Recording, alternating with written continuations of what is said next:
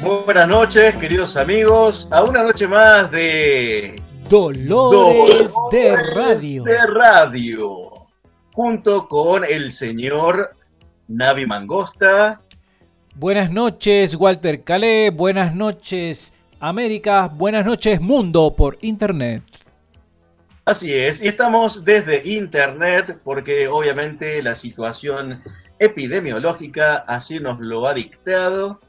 Y si nos escuchan mal, si nos escuchan con algún delay o con alguna interferencia intergaláctica, por algún ET que se atraviesa por algún satélite y, lo choca con la cola, es precisamente porque estamos cada uno en su casita tratando de armar este programa para cuidarnos la salud. ¿Cómo anda, Navi? Muy bien. Justamente le contamos a la gente que estamos atravesando acá en Argentina la segunda ola esta del COVID, ¿no? Que ya había llegado por Europa, había bajado por Norteamérica y bueno, está llegando a Sudamérica y estamos entonces protegiéndonos, ¿no? Porque los casos se han elevado bastante, inclusive en la, en la radio nuestra hubo un caso, ¿no? Nuestro operador estrella, que es este Gustavo Legui, tuvo convaleciente, ¿no? Sí, sí, sí, cada vez el virus nos está tocando más de cerca, digamos, se está ampliando el espectro y, por ahí, no sé, me parece que como que las formas de cuidarse eh, nos van quedando cortas, porque como que nos está acercando cada vez más. Sí, es verdad, eh, pero al mismo tiempo yo creo que hay, hay un agotamiento, entonces por lo tanto se relaja la gente y bueno, porque sabe que es grave. Yo creo que todos están conscientes que es grave la situación, pero bueno, es como que parece ser que no se puede evitar. Yo por, por lo pronto nosotros lo estamos evitando, ¿no? Haciendo esto, ¿no? Sí, sí, por lo menos vamos, vamos a tratar de, pecar por demasiada imprudencia antes de pecar por demasiada liviandad. Vamos a hacer lo posible, pero bueno, cuidarnos y cuidar a quienes están a nuestro lado, en, su caso, su perra la chancha para que no tenga COVID, eh, en mi caso, los, seis perros que tenemos acá. Bueno, que... tengo seis perros ahora, David. Quiero contarle a la gente que la chancha así se llama mi perro, no es que yo tenga un cerdo como mascota, ¿no? no, no, lo di, lo di, que lo aclaré, lo aclaré por la duda, no vaya a ser que, usted tenga el, desatino de llamar así a su a su partener. Claro que yo tengo acá una, una piara acá en mi casa, así. Así es, nosotros tenemos seis, bueno, y aprovecho para darle la bienvenida al sexto, que es Clemente. Sí, sí, lo vi ahí. Ha venido, claro, ha venido con, una, buena dosis de sarna, con la que lo encontramos en la calle. ese, sí que sarna con gusto sí pica. Sí. Bastante. Bueno, Navi, el tema de hoy, ¿quiere usted largarlo para, para que choque en el aire? Es que no sé cómo definirlo. Sé que vamos a hablar del Chavo del 8 y su vecindad, pero no sé si usted que es más literato por ahí puede darle un, nombre así más redondito al título de este programa. A ver, ¿cómo lo podríamos llamar? ¿Qué le parece los arquetipos del Chavo? Bueno, perfecto. los arquetipos del Chavo, efectivamente, vamos a hablar eh, en esta oportunidad una pequeña charla, conversación para tratar de de darle un marco de reflexión, si esto es posible, a lo que nosotros nos hemos acostumbrado a ver desde chico y que aún nos continúa haciendo gracia, que es el Chavo del Ocho. Sí, y, y cómo supo plasmar, digamos, en esa vecindad mexicana las diferentes vecindades en varias partes del mundo, obviamente Latinoamérica que se parece entre sí, pero este programa eh, fue exitoso en muchas partes del mundo, distintas, ¿no? Digo, a, este continente. Así es, así es. Y ahora, por unas cuestiones que tienen que ver con lo económico, lo han sacado del aire, los de Televisa. Pero bueno, se pueden encontrar también en YouTube y en nuestros corazones. ¿Qué le parece, Navi, Navi perdón, si vamos con un temita musical y luego retomamos? Perfecto.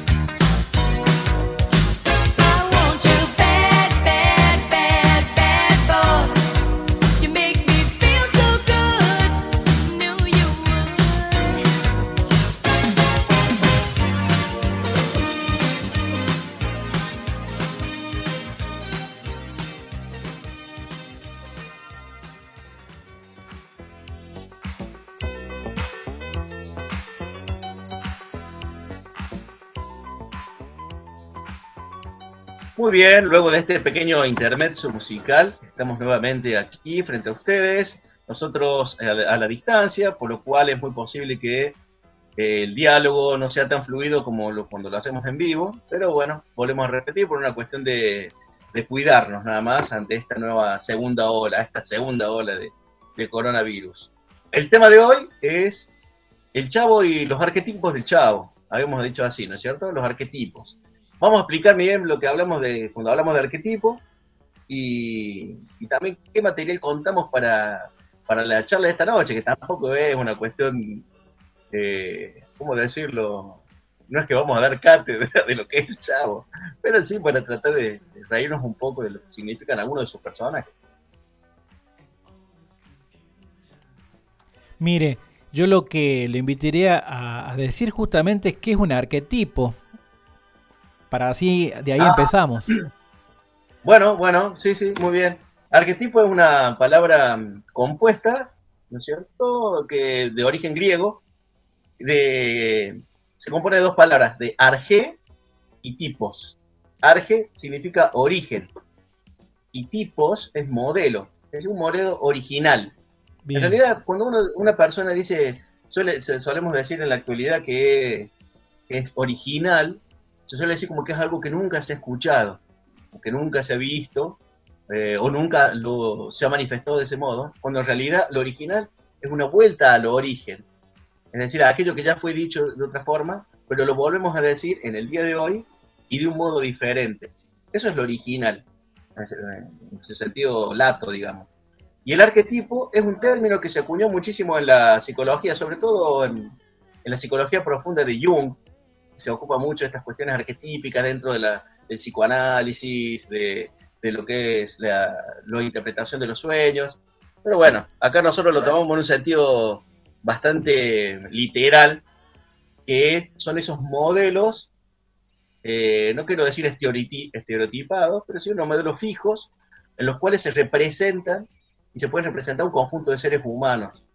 Por eso nosotros ahora lo tomamos como un arquetipo algunos de los personajes que vamos a ver en el Chavo. Claro. Para, para eso, Navi, eh, tenemos también la, autobiografía de Roberto Gómez Bolaño. Claro, ahí veo que tiene el libro usted. Claro, que muy atinadamente Roberto Gómez Bolaño le escribió antes de morirse. Mire. Después hubiera sido bastante complicado. Claro, sí, lo a él le hubiera costado un poquito más, pero bueno. Eh, sí, se llama Sin querer queriendo. Memorias de Roberto Gómez Bolaño. Está muy bueno porque eh, ahí va desglosando algunos de los personajes y cómo los fue eligiendo a los actores incluso para representar esos personajes. Y bueno, vamos a leer algunos extractos de, de, ahí, de esa obra.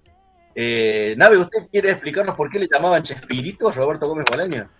Sí, bueno, Chespirito es como una especie de castellanización y un diminutivo de Shakespeare, ¿no? Porque él justamente, eh, digamos, es un, era una persona de tamaño menudo y yo supongo que por eso es que le decían como un pequeño Shakespearecito sería, por, también por cómo, cómo el, este señor era un autorazo, o sea, escribía cualquier cantidad y digamos, y, o sea, profusamente y encima con una calidad bastante extraordinaria, ¿no? Digamos porque no solo hacía los programas estos que nosotros conocemos del Chavo y bueno, y todos los, otros, ¿no? Más, eh, los, los, más pequeños, tipo el Chompiras, ¿no? Y todos esos, esos, personajes, sino que también escribe para otras personas, ¿no? Para otras comedias, para otros comediantes.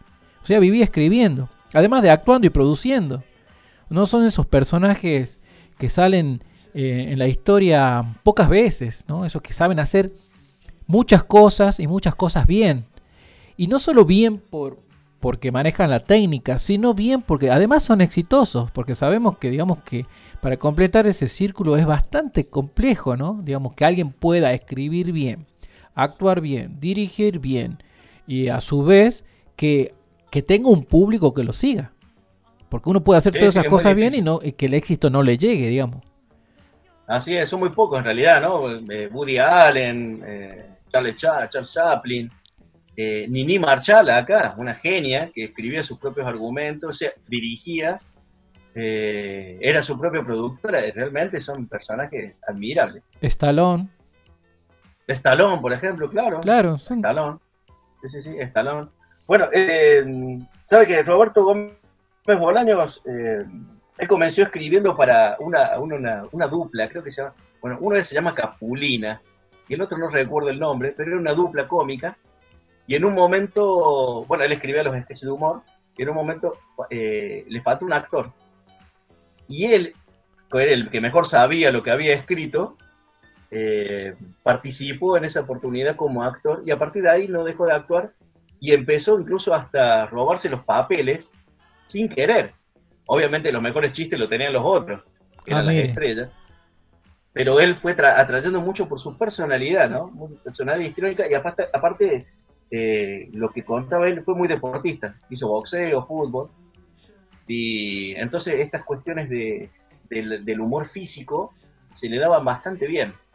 Uno lo ve el chavo, por ejemplo, ve esos, esos golpes que se daba o esos, malabares que hacía era precisamente por eso. Sí, bueno, justamente esos, esos recursos que son del clown, vio que, hace muchos, muchos sketch en lo cual eh, usa justamente las acrobacias o estas especies de acercamientos a la, a la acrobacia que hacen los payasos. ¿No? Sí, sí, sí, Y las posturas y no, no solo, a ver, no solo las posturas físicas y todo lo demás, sino que el lenguaje propiamente de, digamos, del clown lo usa, lo usa muchísimo él. Es, en eso se parece a Charles Chaplin. Totalmente, totalmente. Y, se parece también a, un talibán Núñez que he visto en alguna de los, de los cortos. Ah, sí. Eh, sobre todo en, la Alameda. ¿Cómo es, cómo que se llama? Eh, todos los pasajes dan a la Alameda. Todos los pasajes dan a la Alameda, donde también hay algunas cuestiones históricas muy parecidas a, a, Chespirito como arquetipo. Pero, o no, no, lo vamos a dejar ahí para que la gente quiero ahondar en eso. Mire, le leo un, pedacito nomás antes de, que avancemos ya para ver la cuestión del chavo. Sí, cómo no. Algo, que, que, él dice y que me parece bastante fundamental en el libro. Dice, jamás pretendí que el público pensara que yo era un niño. Lo único que buscaba era que aceptara que yo era un adulto que estaba interpretando el papel de un niño.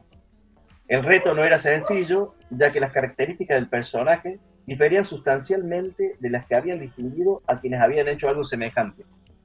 Porque todos, o al menos casi todos, han sido variantes diversas del clásico Pepito, cuya gracia radica precisamente en que es un niño, pero que actúa con la picardía propia del adulto.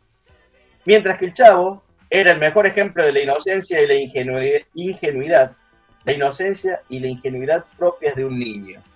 O sea, eso es, creo que es algo que es fundamental.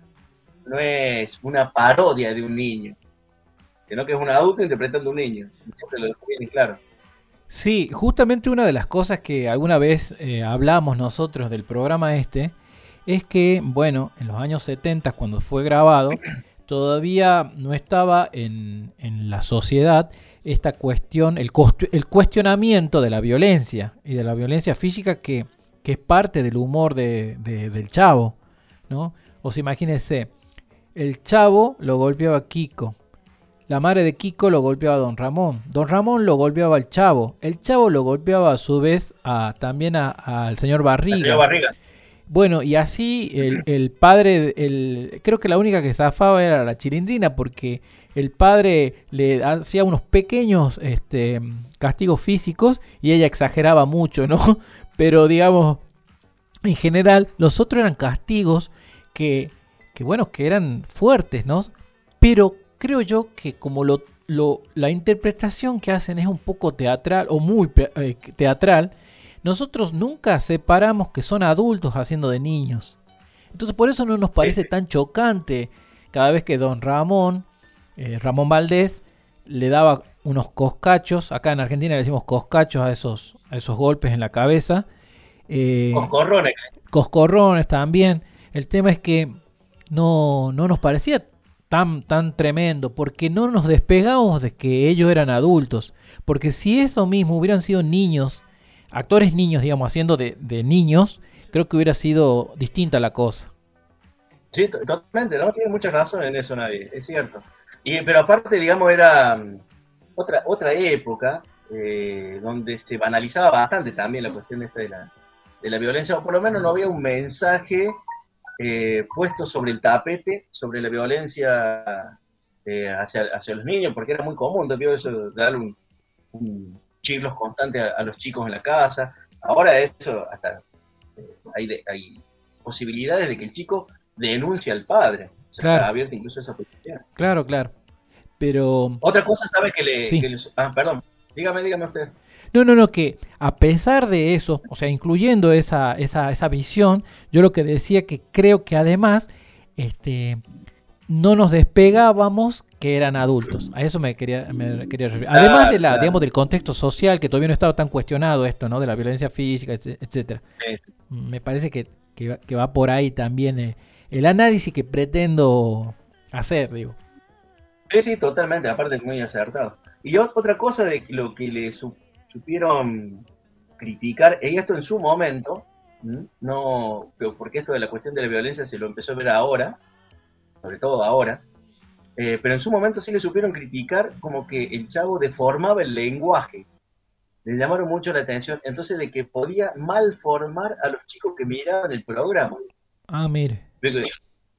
Que, utilizan términos eh, rondamón, eh, patas de chichuiquilote, de cosas. Pero igual el, chiquiquilote, no me, no me sale, el chiquiquilote, es un ave de México. Es un ave, un ave zancuda de, México. Por eso es que hacía la burla a esas patas flacas. Entonces, eso también le, habían llamado la atención. Pero bueno, obviamente son cuestiones que, por ahí tienen que ver más con... No logran ver, digamos, el sentido de, lo que se está viendo, si no se quedan en superficialidad. Porque, a ver, eh, que, un, que un personaje así hable mal es precisamente para hacerlo consciente, para no hablar mal, no para copiarlo. Claro. esa es una de las vetas del humor. Claro. Bueno, escúcheme, tenemos que hacer una pausa. Ah, uh, todavía no hemos entrado en el chavo. No, no, todavía no, mire. Vamos entonces con un temita musical y volvemos con más de Chavo del Ocho.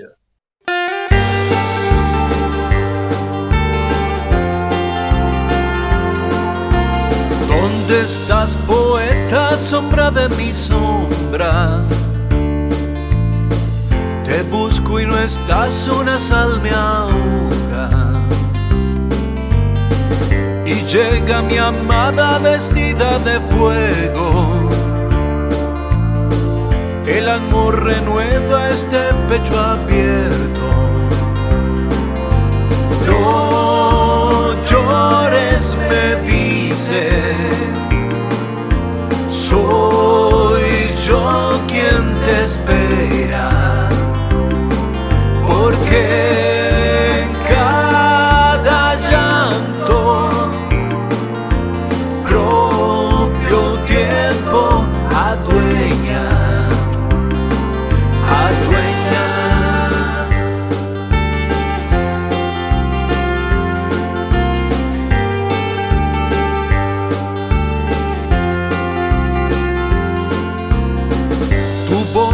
mis penas llevan mi mirada del espejo de agua a la hierba plana. Si ti perdí el norte en falsos placeres, encadené mi alma todo por no verte. Camino del perdón. Amor se sumerge Beatriz, por tu nombre, mi voz se estremece, se estremece.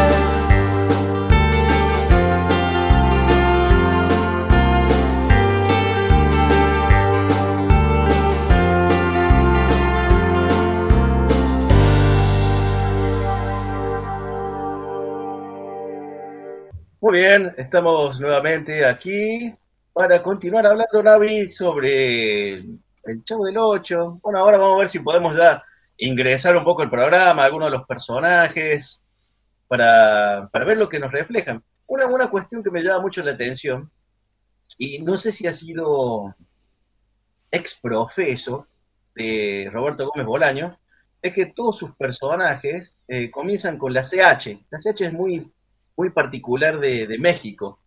Y todos los personajes de él, eh, el Chaparrón Bonaparte, el Chapulín, el Chavo del Ocho, eh, todos comienzan, comienzan con el Chompiras, comienzan con la CH, Chespirito. ¿no? Sí, es cierto. Me he dado cuenta, no, nunca encontré en algún lado si habla de la razón. ¿En ese libro habla de, de algo de eso?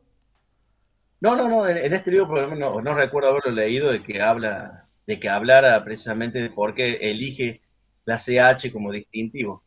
Pero incluso, bueno, el Chapulín justo lleva la CH también en el corazón, así que es muy interesante eh, la utilización de esa. Sí, No sí, sé sí. una técnica consciente, pero bueno, muy interesante. Eh, el- comencemos con el Chavo, ¿le parece? El Chavo mismo, que es el personaje central del, del, del- y que le da nombre precisamente al- a la obra. Eh, eh, ¿Sabe que yo anoté algunas cuestiones que me llaman la atención del Chavo? Por ejemplo, eh, una el nombre, porque no tiene nombre. Claro, porque de hecho cuando éramos niños, o al menos mi grupo, eh, nosotros no sabíamos que chavo era, es como decir chango o pibe en México. Claro, claro. Claro, nosotros pensamos que chavo era el nombre propio porque no sabíamos esa, esa, esa cuestión, ¿no? Nosotros cuando éramos chicos, después de grande me enteré que, que era, que chavo era como decir, eh, chango, o eh, chico, o Claro, eh, pibe. El Y es muy pibe. interesante, ¿no? Porque eh, el personaje es un es un anónimo, es un NN. Es decir, eh, si lo tomamos como arquetipo, ¿no? ese chico que es huérfano, que llegó a la, a la- a la vecindad en un, en un momento determinado, hay un capítulo donde él aparece en la vecindad, de- bien de chiquitito, eh, que duerme en un barril, que también vamos a ver también qué, qué- qué puede significar el barril ese, pero es un personaje que, no, que es innombrado, o sea, no tiene un nombre propio y hace que tampoco tenga identidad propia. Es uno más. Pero escuche, eh, en un capítulo él aclara que no vive en el barril, que vive en el 8, en el departamento Claro, 8. sí, por dice. eso, por eso Chavo el 8, pero digo, ¿por qué utiliza el barril? Eso, es- eso es lo que Ah, decir. bien, bien. Sí.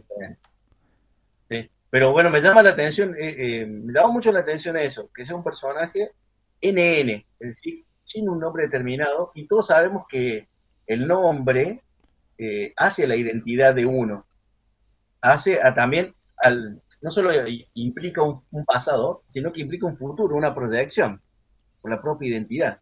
Y llama la atención de que el chavo, como él lo propone, es una persona que no tiene nombre, y no sé si tampoco tendrá futuro. Claro, y una de las cosas que también eh, todos los nombres de los niños son como apodos, ¿no?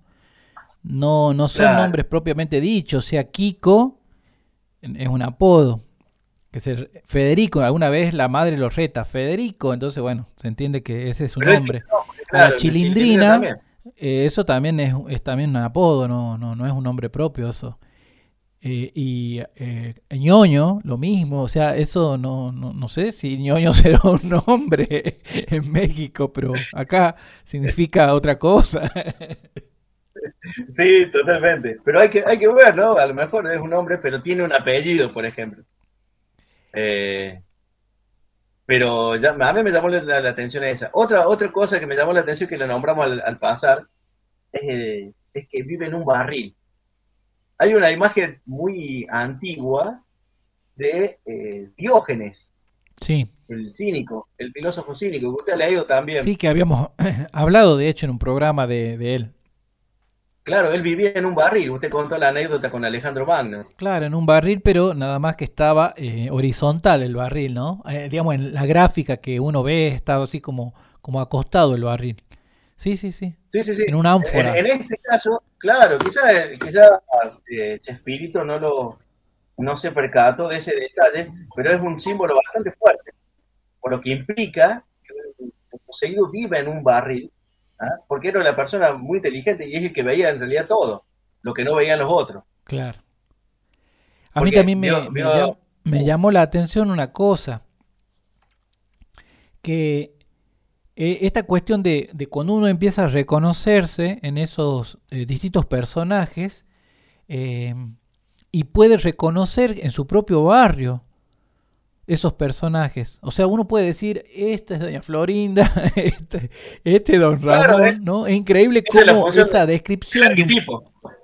Claro, pero la descripción de, un, de una vecindad en México puede eh, ser este, paralela a cualquier otra vecindad, digamos, que seguramente, como le decía, viste, yo, digamos, eh, en, nuestro barrio, cuando yo vivía cuando era chico, una vez un, un, compañero de la universidad, describiéndole una situación en particular, él dijo, che, pero entonces ustedes eran como Kiko. Eh, o sea, que era como que era un barrio popular, pero nosotros teníamos cierta estabilidad económica, un poquito más arriba que los otros, pero sin ser, digamos, esa petulancia de Kiko, o quiero creer que no, no teníamos esa, pero digamos, esa condición de que estamos en un barrio popular, entonces teníamos ciertas ventajas en cuestión de juguetes, por ahí, ¿no? Y en la, en la ropa, un, televisor a color, porque siempre había uno que tenía un televisor a color y los otros no. y el que iban todos a ver los dibujos.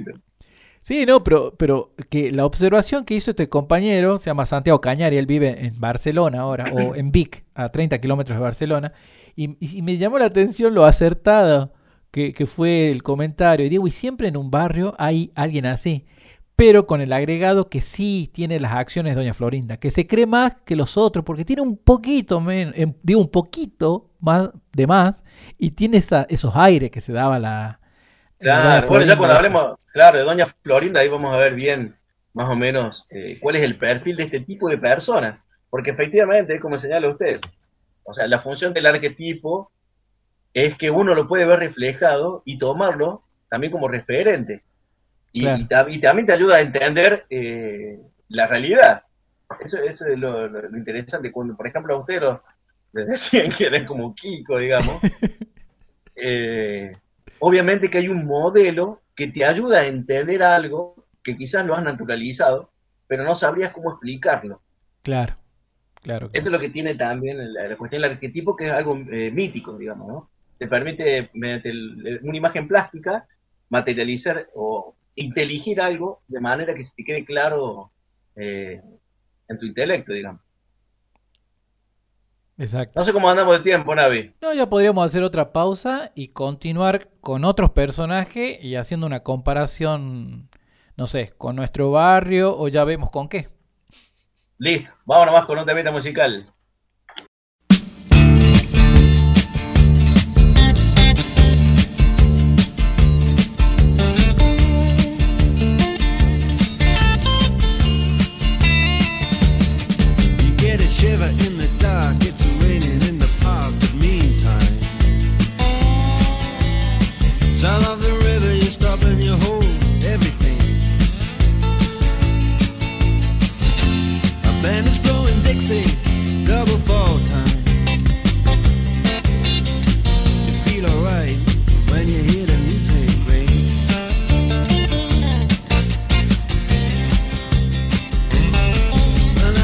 inside.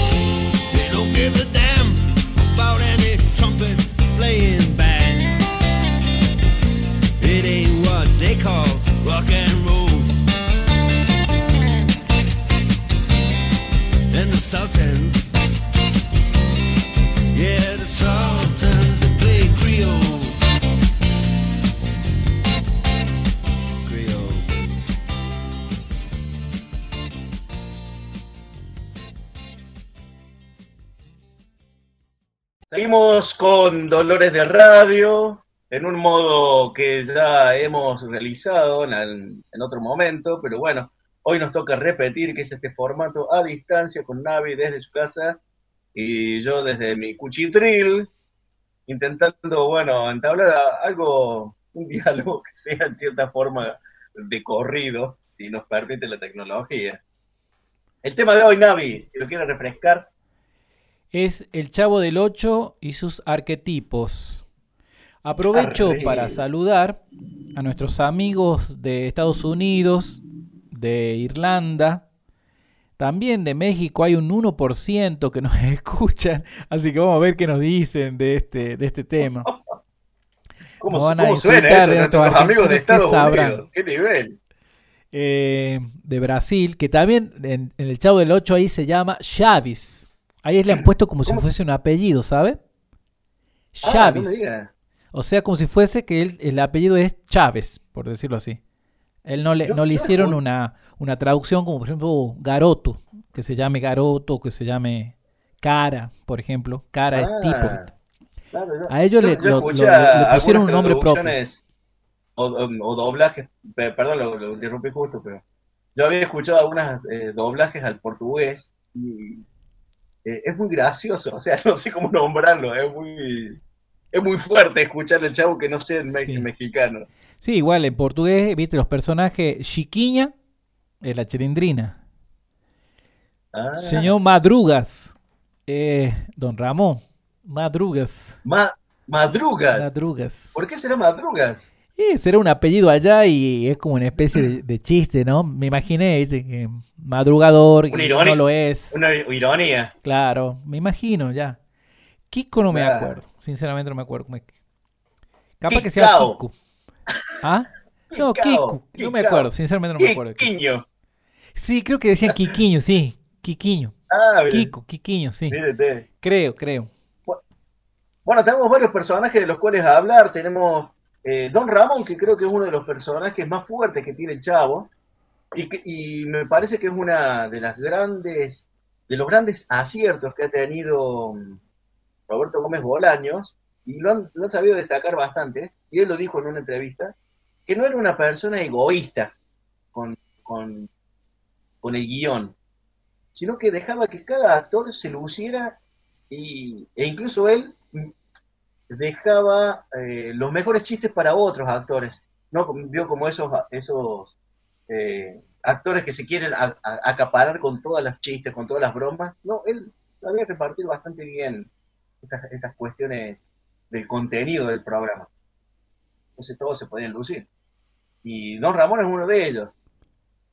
Eh, eh, no sé si quiere comentar algo, pues yo tengo algunas cuestiones para hablar de Don Sí, Ramón. bueno, a mí justamente Don Ramón yo creo que es el personaje que todo el mundo quiere porque primero es un tipo que protege al chavo, ¿no? Y, y digo que el chavo se nota que es un, un- un- un niño o un personaje que necesita ser protegido, necesita tener a alguien que esté de su lado, alguien adulto. Porque realmente, ¿no? Doña Florinda no es ese personaje. La bruja del 71 tampoco. En cambio, Don Ramón naturalmente lo toma como, como, como digamos, bajo su ala. Y entonces eso ya lo hace muy, eh, empatizamos mucho con ese personaje, en, eso. Además, es un tipo que es, que es un buscavida. Tiene sus cosas, obviamente, ¿no? Lo hace que un poco vago, pero al mismo tiempo es un tipo que ha trabajado en muchísimas cosas. Fue vendedor de globos, zapatero, carpintero, intentó ser Ropa ropa, vejero. vejero. Eh, intentó que otra. Ah, te acuerdas que contó que fue boxeador, torero. Eso no le creo que fue torero. Albañil. Albañil. Eh, me acuerdo cuando uno que una vez tuvo que hacer, eh, se quería hacer un trabajo ahí, hacían un intercambio con, con, con la renta, con el señor Barriga. O sea, un tipo que si bien este, por ahí le cancherea al trabajo, pero al mismo tiempo intenta hacerlo, ¿no? Y, y uno empatiza con esas personas que, que bueno, que, que, que la luchan día a día. Entonces uno, uno tiene Claro, claro. esa simpatía. Pero, de hecho, eh, los personajes... Creo que ahí, Sí, diga, a ver. creo que ahí- creo que ahí dio en el clavo usted. Es, es, es esa persona que precisamente por su inconstancia vive para sobrevivir ese día, Claro, sin pensar en lo que vendrá después. claro, claro, claro, claro. ¿ah? Por Pero- eso, por eso es que no paga la renta. Es, Claro. es interesante, porque la renta, ¿cuándo se paga? A, principio del mes que viene. Entonces, él no piensa eso, como piensa en el ahora, en, el- la, en la supervivencia de este día, entonces, porque mañana no sabemos lo que va a pasar, no me interesa tampoco, entonces él tiene que sobrevivir ahora y lo que viene después no, no, no le, hallo, no le haya mayor importancia. Claro. Esa inmediatez también tiene que ver con él. Hay una cosa que es muy curiosa, que obviamente lo hace a propósito, es que, digo, eh, Chespirito, que ha mantenido como un, un, a ver, mantuvo el tiempo, es como que lo congela el tiempo en 14 me- meses de renta que él debe. Son 14 meses y el tema es que el chavo pasó muchas temporadas y siempre eran 14 meses lo que él debía, a pesar que él nunca pagaba, pero siempre ese, ese juego que hace con el tiempo es a propósito y es curioso, siempre me, me llamó la atención que siempre debiera 14 meses de, de renta, o sea, un año y dos meses. Mire usted, ¿sabe? Ya que lo, que lo nombra, eh, podríamos hacer, si queremos de vuelta, una reflexión sobre eso, ese número que usted nombra. El 7 es considerado dentro de la simbología como el número de la perfección. Por eso Dios crea en siete días, digamos. Ajá. Eh, eh, dentro de la simbología, el número 7 es la perfección. Por eso eh, es llamativo que Don Ramón lleva 14 meses, que es el du- duplicado de 7, Sí. por lo tanto, es, la, perfección de no pagar nunca. Es decir, nunca va a pagar, y Claro. nunca paga. En realidad, quiere, quiere- si podemos hablarlo simbólicamente, puede significar eso. Otra cosa que tiene Don Ramón, que es muy interesante, es que, eh, y, en, y en la, en la biografía lo dice él, dice, es el, el típico pícaro. Y dentro de la tradición literaria española, de la cual también hereda México, como también nosotros hemos heredado algunas, algunas cuestiones, el pícaro ocupa un lugar eh, muy predominante. Eh, la picaresca esca- española es algo que, que surge en el siglo de oro eh, de la España. El pícaro es precisamente ese que hace las cosas eh, no con maldad, pero sí con malicia. Claro. O sea, es un busca vida como el buscón de, de- de Quevedo o como mm, el Lazarillo de Tormes, ¿no? que hace todo cosas para sobrevivir y a veces tiene que recurrir a cierta malicia para alcanzar sus objetivos, pero no, es- lo- no lo hace por maldad. Y, y Don Ramón, por eso es que cae tan simpático, Claro, por claro, eso claro. es que eh, cae tan, tan, tan simpático a la gente, al que lo ve. Cae dentro de la misma tradición de la- de la literatura española. Claro, otra cosa que, que nos cae simpático es que él es como que pone un poco de justicia en ciertos momentos, obviamente, cuando, cuando la hay, ¿no? O sea, don Ramón es, tiene ese, ese toque de justiciero ante, por ejemplo, la, la, malcriadez de Kiko o la, la interferencia de, no sé, de cualquier, de cualquier cosa que eh, en, en la trama va siendo un poco injusta, él es el que acomoda por ahí las cosas. Sí, pero siempre, sale que- mal parado. Cada vez que, que, que- que él intenta acomodarlo, eh, se le da vuelta la tortilla contra él. Claro, claro, claro, claro, sí, pasa. Entonces eso también nos hace que, que, que sintamos esa, esa especie de, eh, de simpatía, De e incluso a veces lástima, ¿no? Sí, le tenemos lástima, no, no puede ser, ¿viste? ¿Cómo, cómo le va a pasar eso? Claro, sobre todo, incluso por, la, por los cachetazos que le da. eh, por, a ver, por la, eh, ¿cómo decirlo? Los puestos equívocos que suelen surgir, en el cual él está en el medio y al cual viene Doña Florinda y lo castiga a él por Claro. algo que él no tuvo absolutamente Claro. nada que ver. Exactamente. Mire, Bueno, eso, eso nos pasa a nosotros como pueblo a veces. sí. El pueblo el que paga los platos rotos de los Claro, otros. claro, claro. Bueno, hacemos una pausa y después hacemos el último desarrollo y la despedida. Listo, vamos nomás.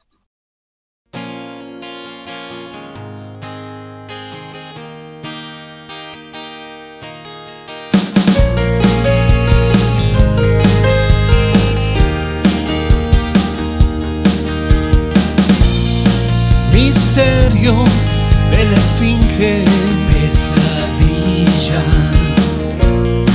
con tres sombras perdidas por el río. Pronunciaste mi sombra, mi destino, camino sin retorno, pesadilla. Soy la esfinge sin muerte. Soy la esfinge sin muerte. Que pesa como tal.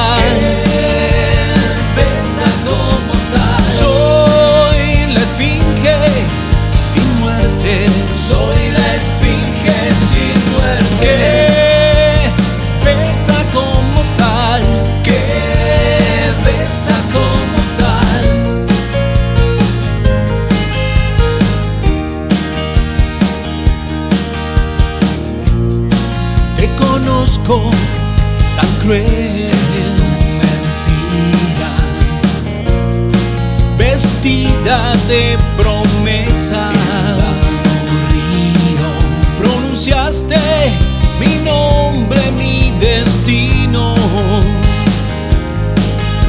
Camino sin retorno, pesadilla.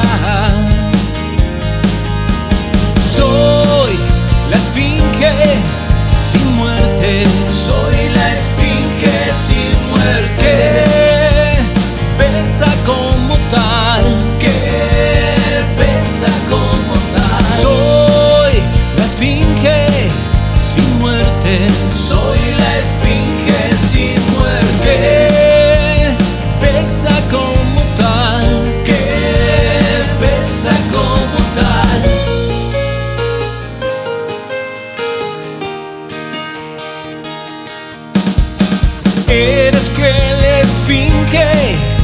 Si ese es tu nombre, eres una pendiente hacia el abismo. Me brindas un calor con ojos fríos. Oh cruel esfinge con el hombre con el hombre. Esfinge sin muerte. Es la esfinge sin muerte. Que pesa como tal.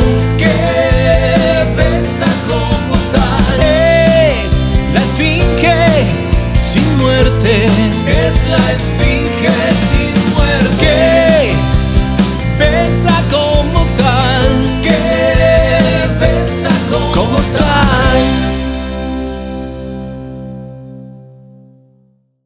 Estamos nuevamente con Dolores de Radio, tratando de, de pensar el Chavo del 8. Pensar el Chavo del 8 a través de lo que hemos dado en llamar arquetipos, que son los modelos eh, reflejados en sus personajes.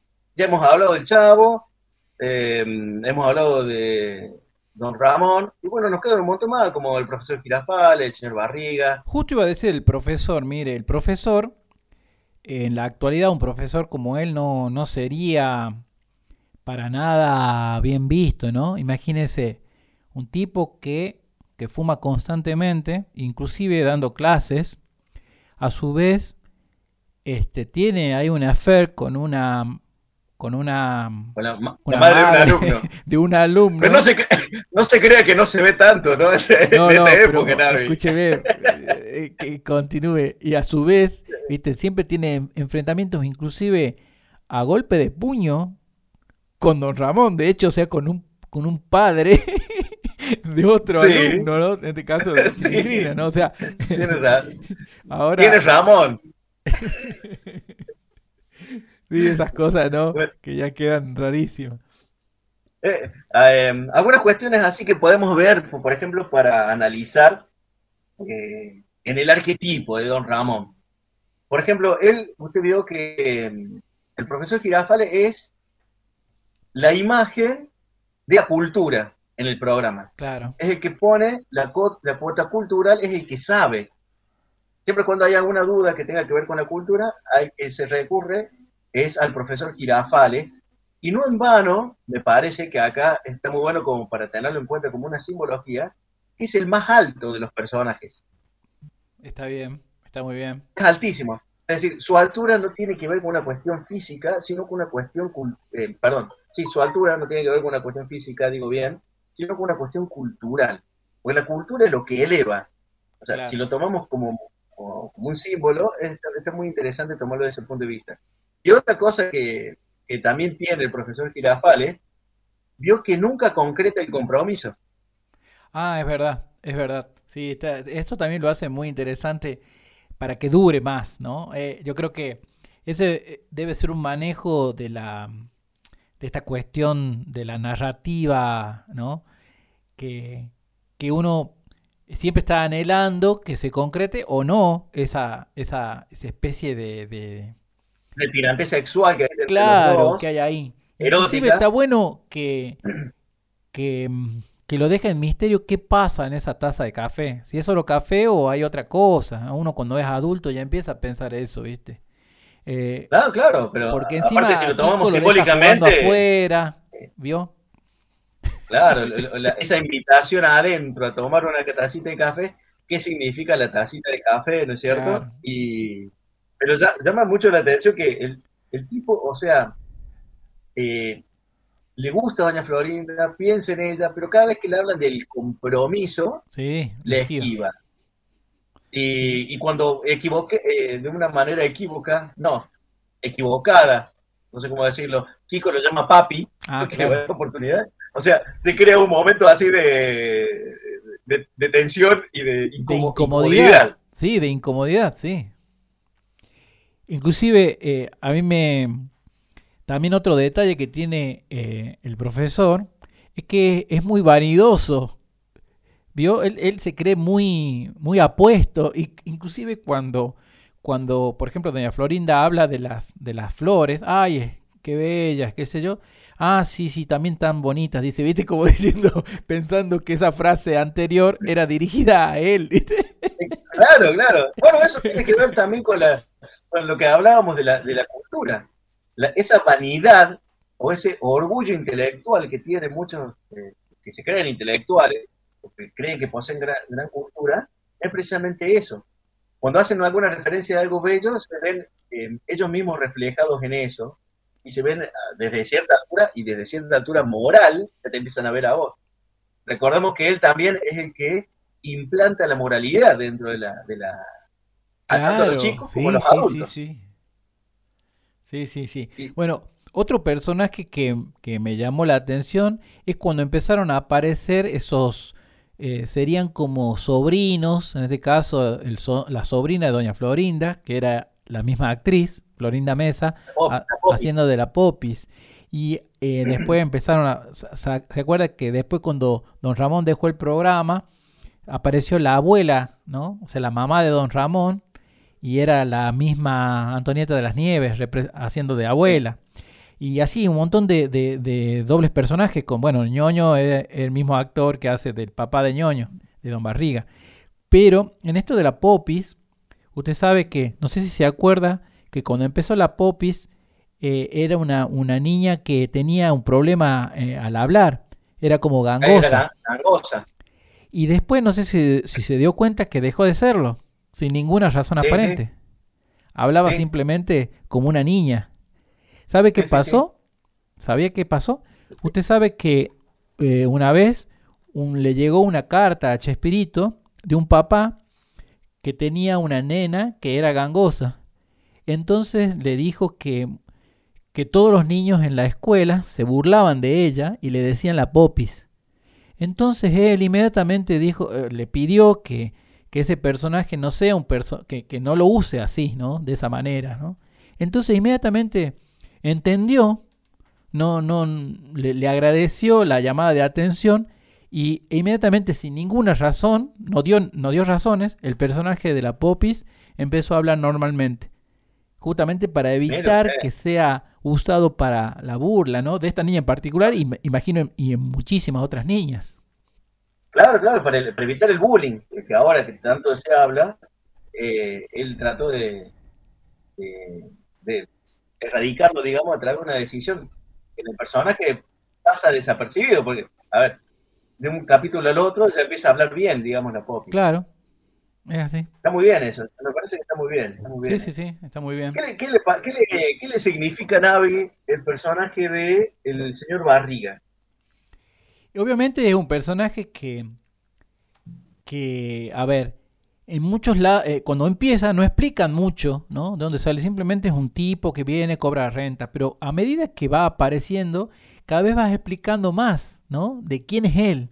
Y, después uno se va dando cuenta, digo, a través de los capítulos, que él es un- un señor que vivió en la vecindad y supuestamente, ¿no? Por gracias a, a no sé qué cosa, pero digamos, bueno, cam- digamos, elevó su estatus social a ser uno de ellos, a pasar a ser dueño de la vecindad, ¿no? Entonces tiene por ahí eso de que, que tiene esos aires, bueno, de, de un, de una especie de, de no sé, de, de representante del capitalismo, pero bueno, con un corazón que recuerda sus raíces por ahí.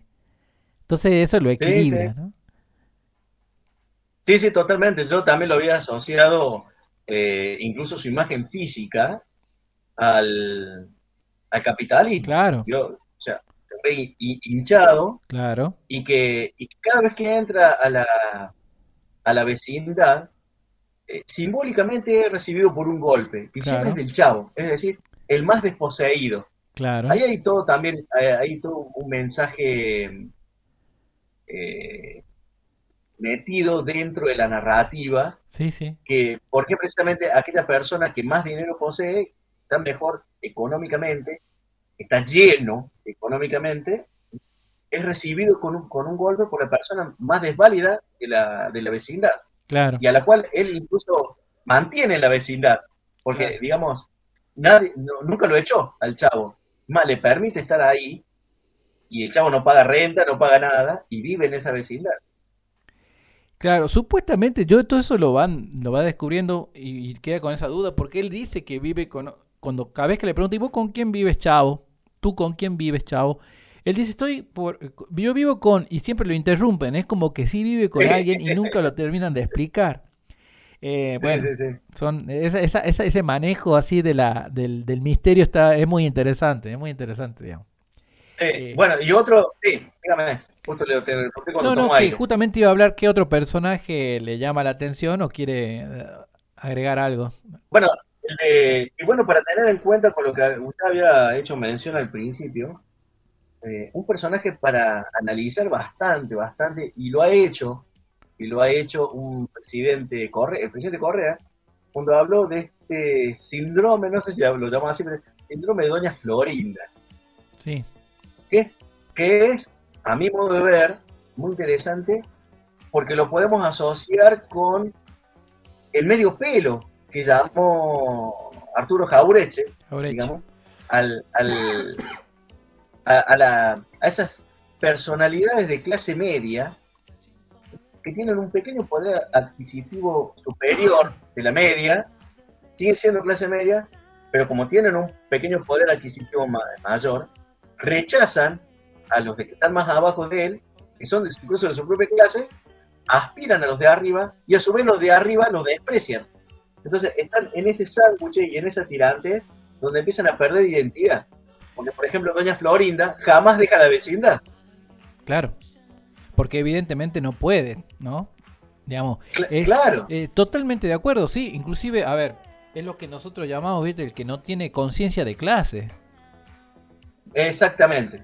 Totalmente, totalmente, sí. Exactamente eso. Y ella, digamos, para decirlo en modo plástico, eh, defeca más alto de lo que le da el final de la espina dorsal, digamos. Sí, totalmente. No, inclusive a mí me, me... Es como que no le hace... No le falta nada a Kiko, pero evidentemente no le sobra a ella. Claro. Entonces, pero le gusta este, hacer ver esa situación, ¿no? Sí, ¿Eh? sí, sí. Eh, otra bueno. cosa que lo hace interesante a esto, eh, Navi, ahora que me surge de, la, de lo que venimos hablando, es que los personajes de, del Chavo no son maniqueos. Es decir, no son ni absolutamente buenos ni absolutamente malos. Mm, Doña Florinda es, es presentada siempre como gruñona, maltratadora, pero hay momentos donde tiene eh, actitudes buenas para incluso Don Ramón, Sí, momentos Sí, que tiene sí. actitudes buenas para el Chavo, eh, lo mismo el señor Barriga, o sea, no hay personajes que sean mm, con características totalmente negativas y con características totalmente no buenas, ninguno de esos, sino que se mueven en un espectro que creo que es el espectro en que nos movemos todos, porque no hay absolutos, digamos, dentro de estas, de estas cuestiones. es verdad, es verdad. Eh, una de las cosas también que me llamaron la atención es como eh, el Chespirito trata el tema del enamoramiento, ¿no? Eh, pero el Ah, enamoramiento sí. es eh, el enamoramiento eh, adolescente, podríamos decir, ¿no? Este, cómo nos impacta visualmente una persona y cómo empezamos a actuar. Él simplemente lo exagera, pero realmente es muy acertado cómo, cómo actuamos, al menos, viste, los varones adolescentes. Obviamente que, que a don Ramón lo baja, ¿no? A ese, a ese nivel, viste, cuando aparece la vecina esa nueva. Que es una persona Sí. joven y bella. y, lo, y lo manipula, ¿no? su sobrina, ¿Cómo? la Patti. Claro, es la tía de la Patti. Patty. Claro, la Patty sería eh, la, la niña y la tía Claro. de la Patty, ¿no? La que lo, lo como que lo seduce o, o- o lo, no sé, sí es como que se aprovecha de Don Ramón porque le, le pedía favores, ¿no? Y, y él hacía urgente esos favores, ¿no? Y, y ahí estaba la, la doña, ¿cómo se llama? Eh, la, la bruja del 71. Clotilde. Doña Clotilde, bueno, muerta de celos, ¿no? Pero al mismo tiempo viendo esa, esa, esa especie de aprovechamiento que hacían de, de su don Ramón, de su, de su amado eterno, digamos. No sé cómo andamos con el tiempo, Navi. tenemos que cerrar, y- cerrar y, y ya, ya, ya ya se acabó, se acabó el programa. Tenemos una despedida que podemos extender un poco más, pero los, los desarrollos ya están. Bueno, entonces hacemos la despedida, ¿le parece? El, Sí, sí, sí, sí. bloque. Muy bien, último bloque de Dolores de Radio.